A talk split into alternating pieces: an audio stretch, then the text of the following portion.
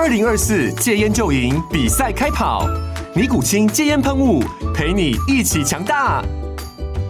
戒烟不容易，单靠意志力戒烟的人，时常无法克服戒断症状而失败。尼古清戒烟喷雾将是你的神队友，简单一喷，药品急速释放，立即缓解七大戒断症状，不限场合提高戒烟成功率。除了尼古清神队友，你还可以寻求专业医疗人员协助，一起迈向戒烟成功之路。尼古清戒烟喷雾，用科学方法戒烟，请咨询全台各大药局及戒烟门诊。本广告由尼古清戒烟喷雾、卫部药书字第零二七八三五号提供。嘉安嘉护股份有限公司，台北市中山区民生东路三段二号十楼，北市卫药广字第一一三零三零一九零号。尼古清戒烟喷雾，相伴每个新开始。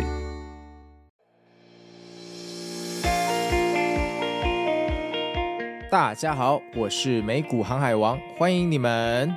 很多人都说想学美股，但不知从何下手。在这里呢，我会跟大家分享自己多年的实战经验和心法，和大家一起出海航行哦。让我们一起成为美股航海王吧！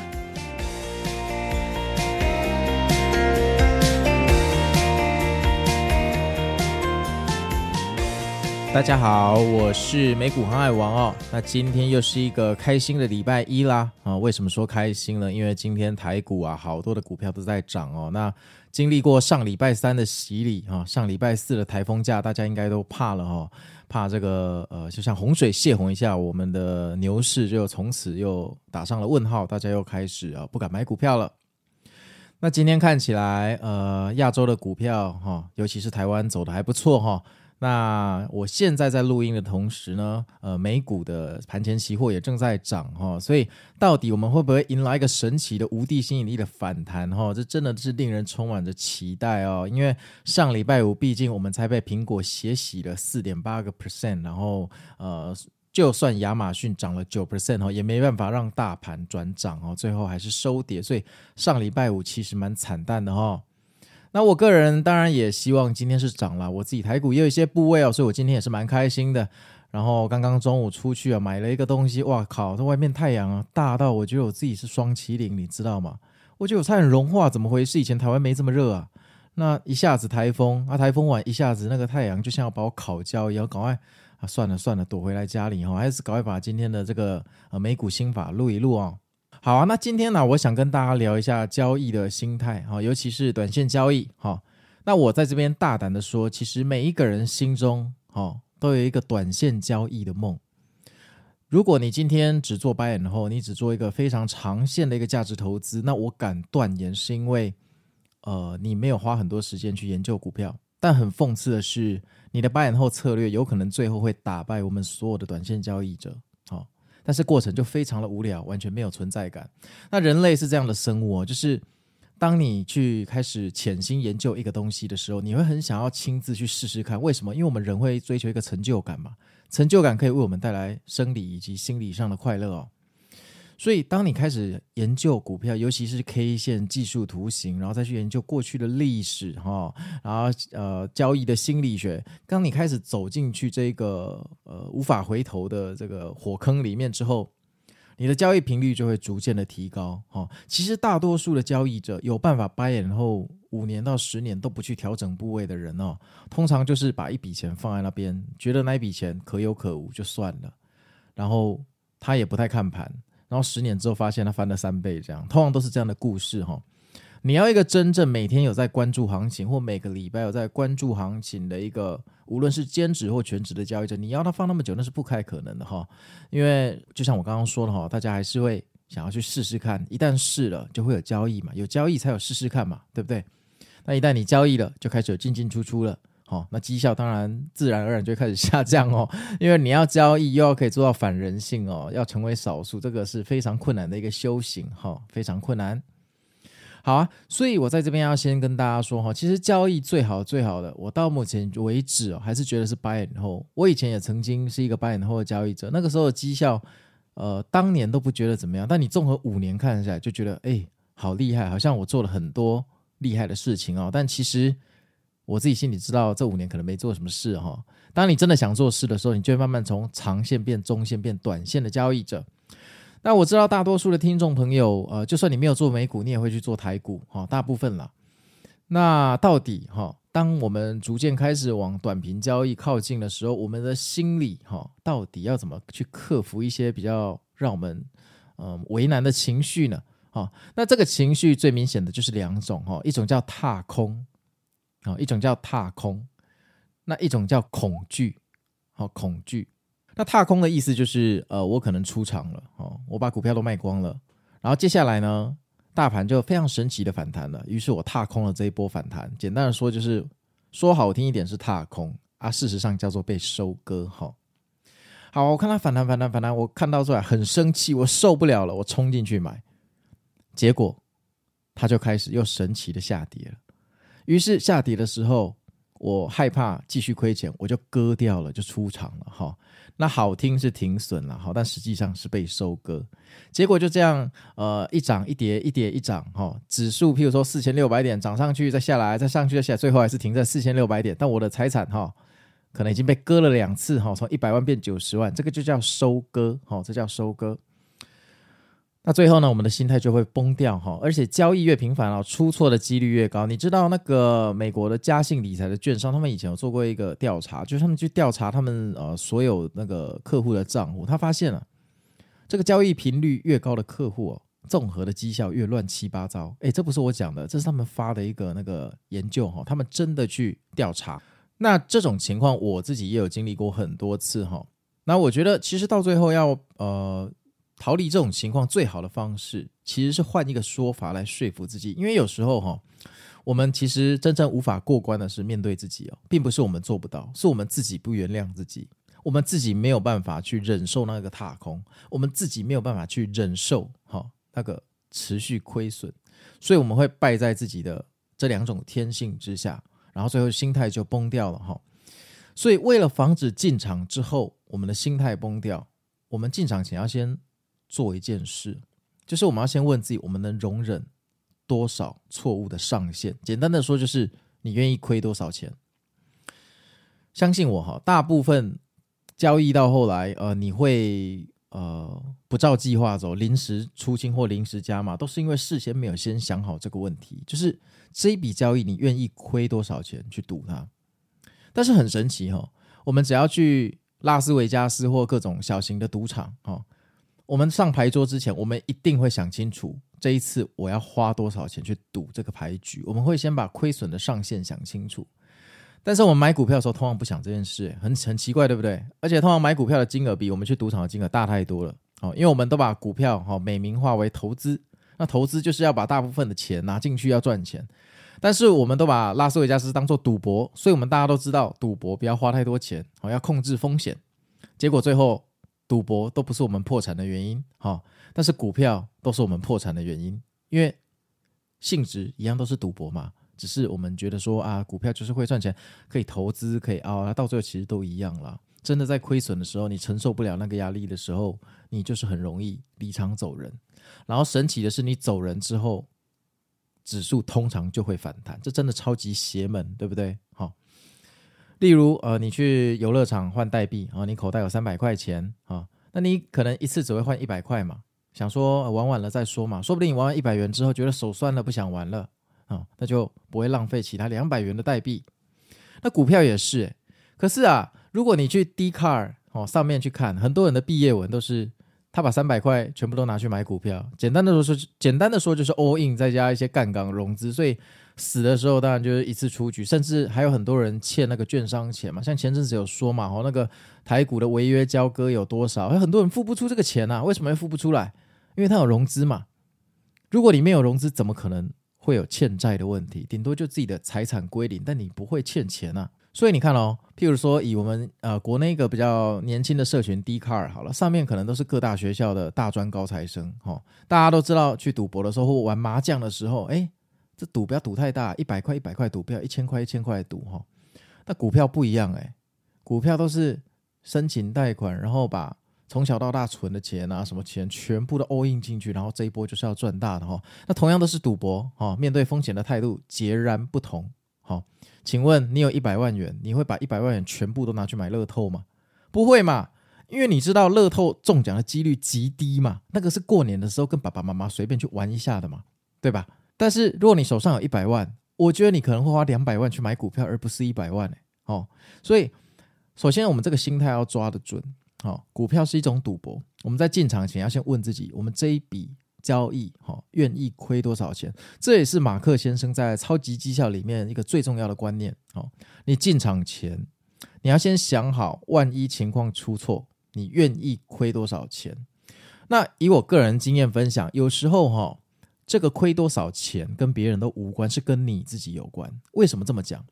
很多朋友哈或者听众，他们可能会私讯我说：“哎，请问停损点要怎么设？”好，要设百分之多少呢？还是要什么移动停损？好，就它上涨的时候，呃，停损点会自动往上移，但是下来的时候，停损点不会动，所以就会想办法博取最大利润。好，通常这种问题就是越精稳了哈。但是我觉得这个都不是真正的问题，真正的问题是你能承受多少亏损？因为你哈一旦一脚洗进去，开始做这一笔交易之后，你下次出来啊，不是双手充满鲜血。就是双手拿着两束花，就只有这两种可能，没有第三种。要么就是你赚钱，要么就是你亏钱。出场的时候嘛，对吧？那通常会让你离场的哈，都是因为亏钱，而不是赚钱。因为赚钱的时候没有人想走，所以其实大部分出场的时候，就算是赚钱的，也是因为它冲高回落了，所以你出场。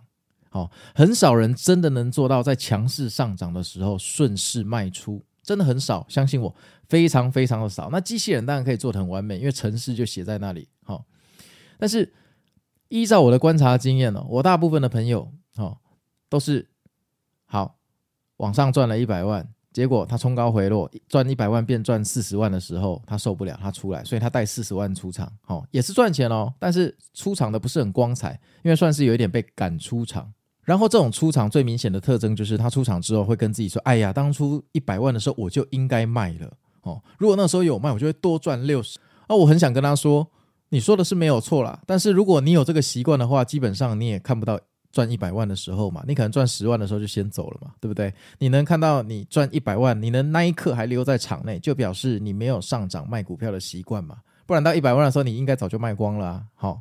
所以那个是假议题哈，我们不讨论不会发生的事情。好，第二种就是呃，我赚了一百万，好，然后我也不看盘，我觉得我就价值投资，结果很莫名其妙的，呃，它开始下跌，然后赚了一百万全部没了，反而变赔二十万，这个时候出场，这个叫更惨的哈，叫由盈转亏而出场。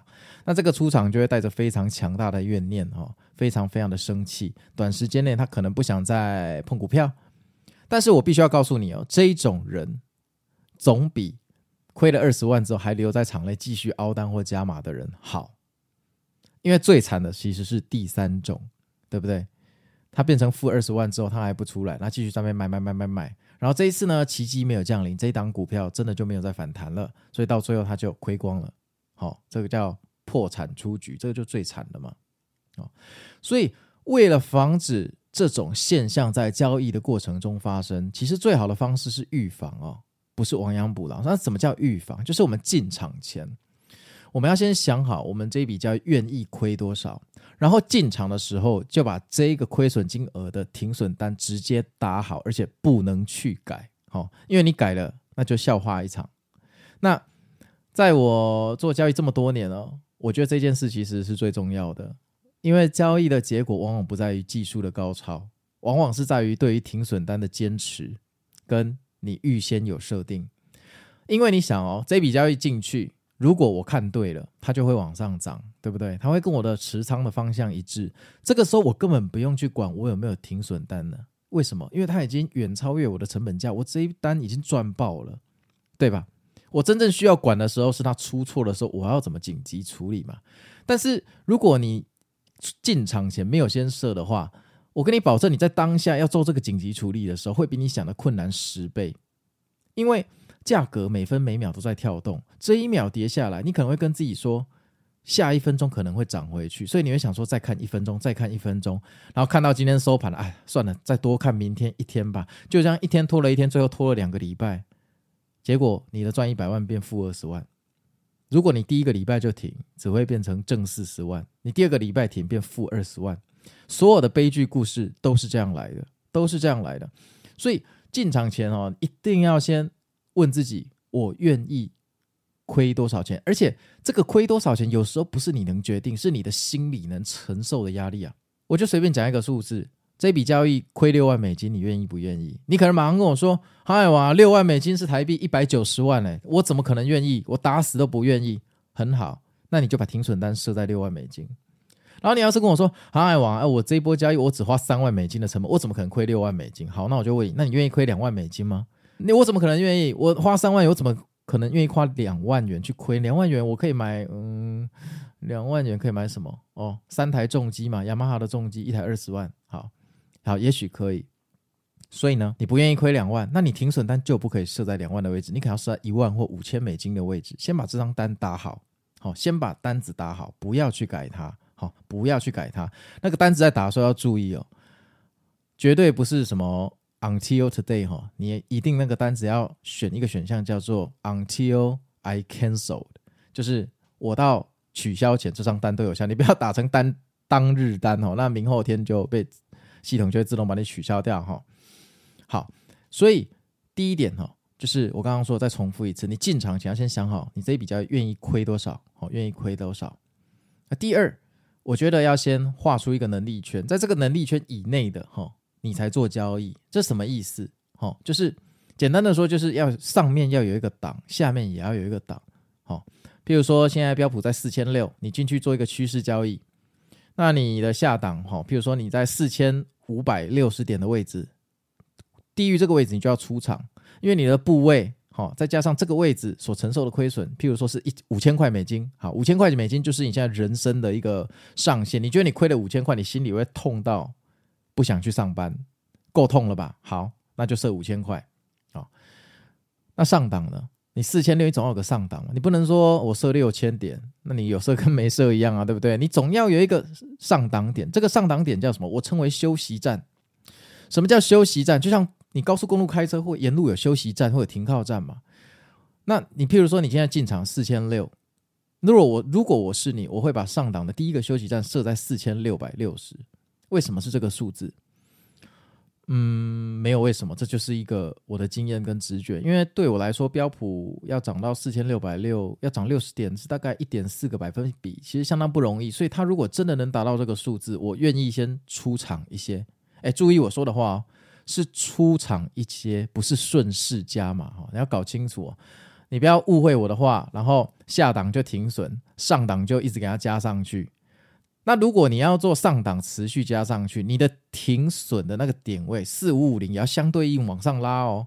就如果你在四千六百六加码的话，你就必须重新计算你的成本，然后往上 shift 你原来的停损点。就譬如说，呃，四五五零的停损点，你要往上 shift 到四五九零，这样才算数啊。你不能说你无限往上加，然后你的停损点从来没有动过。那这样到时候碰到四五五零的时候，你会亏超过五千美金啊？为什么？因为你往上的时候你加码了好几次啊，你的部位已经远超越原来的分量了，所以你下来的时候可能是亏一万五美金，不是亏五千哦。所以这个一定要注意哦，就是如果你哦上档的时候你是要设定去加码，要做顺势交易，你做这个动作的时候，你必须要把停损往上调。那如果你像我刚刚建议的哈，上档的时候你是做一个卖出，那你下档。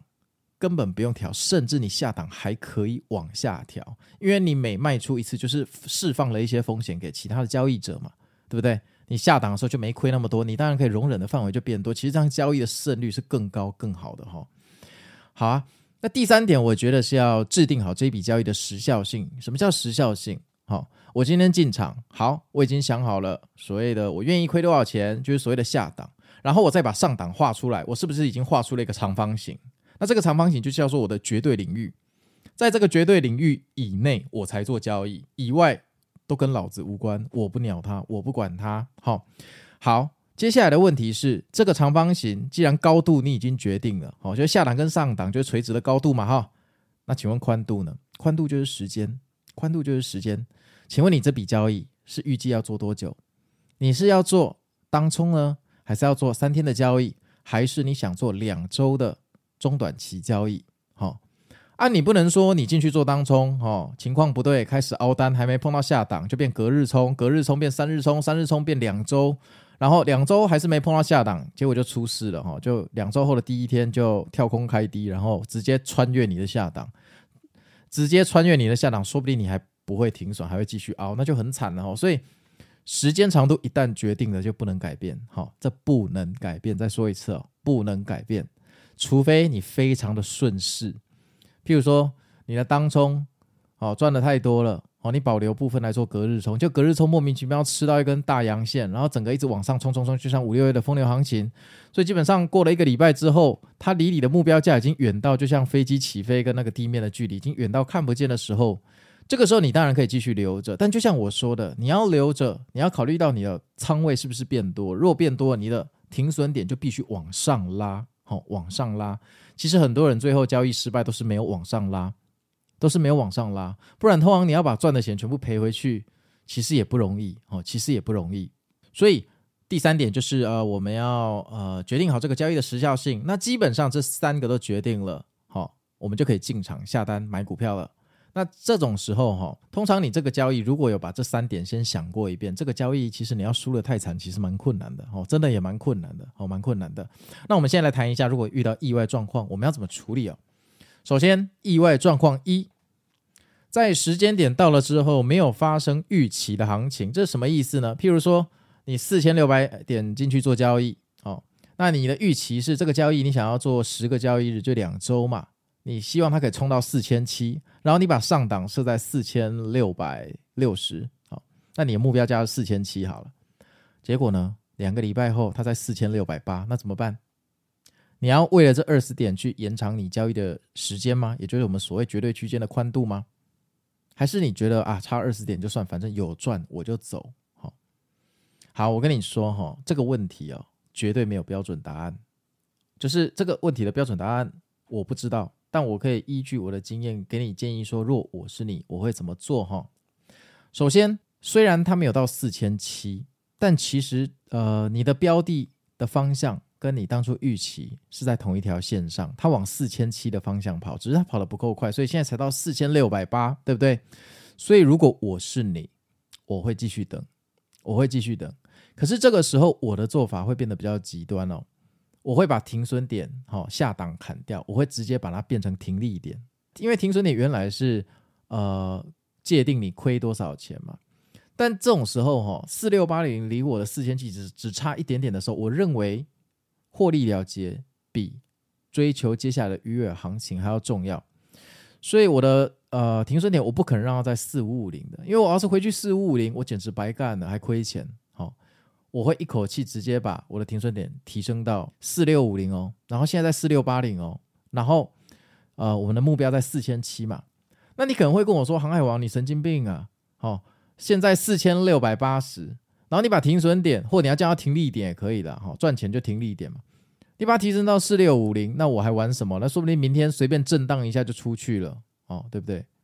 哎，你你说的没有错哎，对啊啊震荡一下出去就出去啊，有什么关系？我还是赚啊！重点是我杜绝了它直接跌到四五五零，让我转盈为亏的机会啊，对不对？赚的钱如果变成亏，那真的很伤哎！我自己不会允许这种情况发生哦。所以，如果譬如说，呃，我的目标价四千七，现在已经涨到四千六百八，两个这两两周也到了，那我会怎么做？我会把停损点直接拉成停利点，而且我会拉到离现价很近的位置。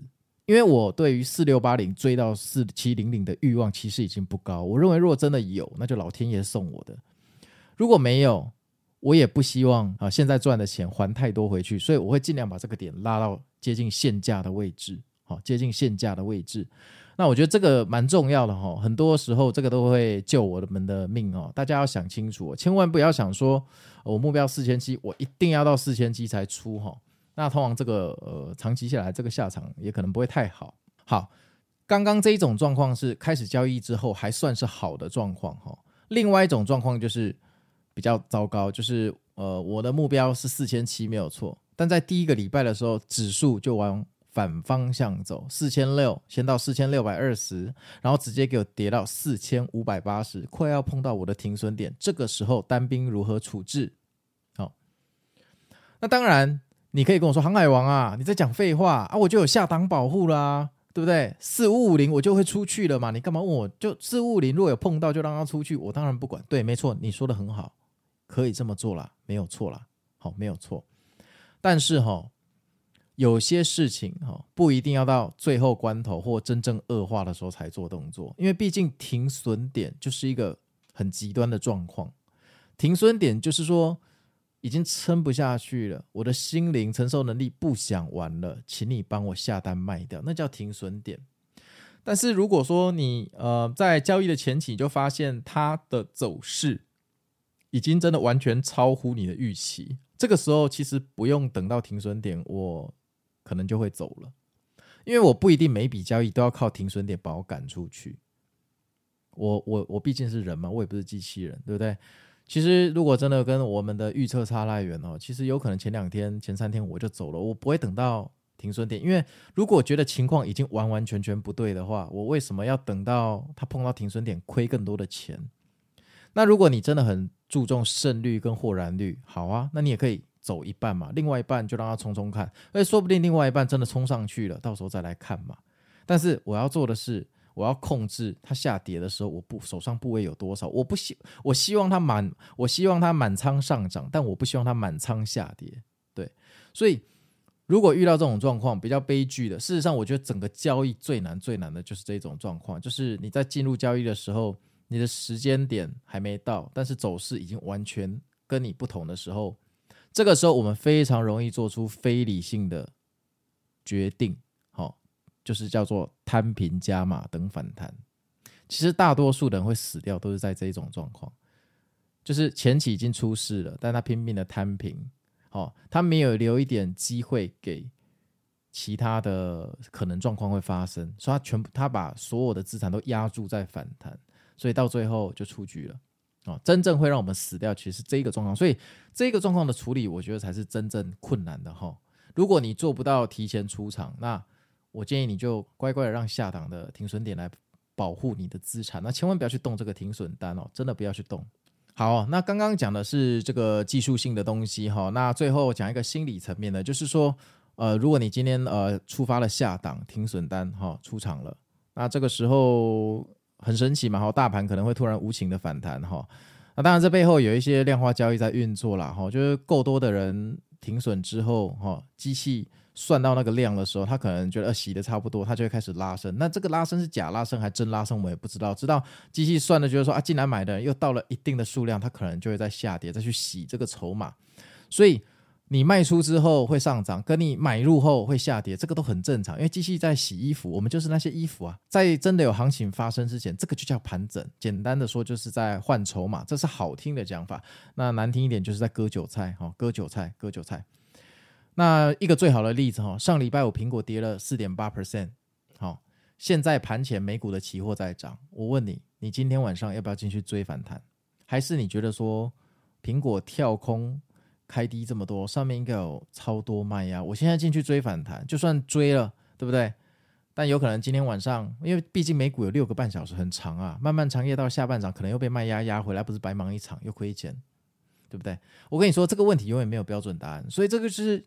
所以这就是很多人会觉得说，尽量少看盘、少操作哈，因为你这样每天进进出出，你上礼拜五假设你拿来逃命啊，今天上涨你又追进去，那你追进去的成本已经高于你上礼拜逃命的价钱，你等于是呃低卖高买嘛，你已经亏了一段价差啊。如果你今天进去之后后半夜又被刷一波，又亏了一顿，那你就被亏两次诶，就像我刚刚说的。大盘一涨一跌，什么都没动，但你资产却少了两次，两个回合哦。所以这个确实没有什么标准答案呐。真正的标准答案是你的心灵承压能力哦。就是如果你手上那些部位都是赤兔马，波动很大的股票，你就很难呃度过这种局面。好，因为大盘在下跌的时候，那些股票会跌得更多。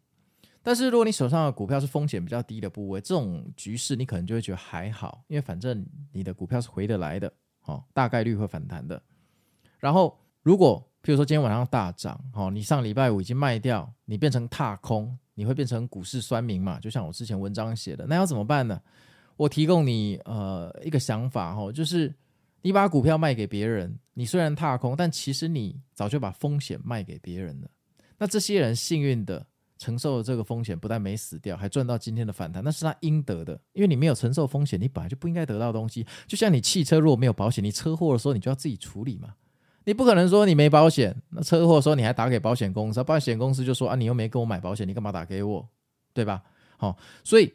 你卖出股票的时候，其实就是你把风险卖给别人，所以踏空只是刚好而已啊。人家有承受风险，人家本来就有赚钱的可能啊。但是如果今天后半夜跳水的话，他会很痛苦。你手上没股票的人，你可以睡得很安稳哈。你必须要这样想哈，你必须要这样想。那这样想，确实我觉得有办法去有效的帮助你离开这个 FOMO 跟错失踏空的情绪，因为现在的股市哦。还蛮不明朗的哈，现在已经不像五六月的疯牛行情了，现在就是多空在炒作，看要往上还往下走。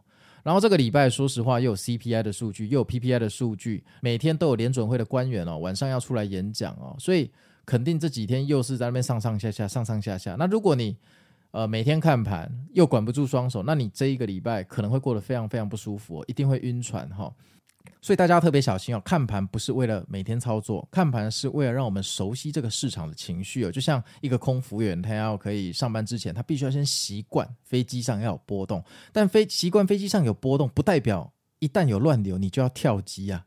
哦，当然是坠机的时候要跳机嘛。但是有波动、有乱流的时候，还不至于要跳机啊。你只需要系好安全带就好了哈，少操作。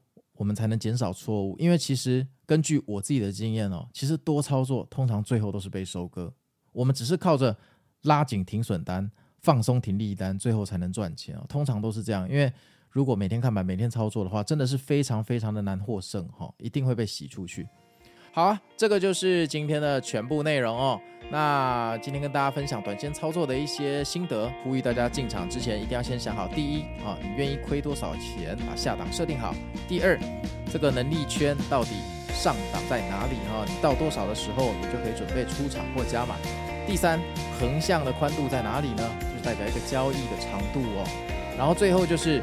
啊、不要去害怕踏空，踏空的时候表示你已经把风险啊卖给其他人了。那如果交易出错的话，记得哦，事情不需要等到停损点被触发的时候才处理，其实有时候我们都可以提早解决的。好啊，我是美股航海王，那我们明天见喽，拜拜。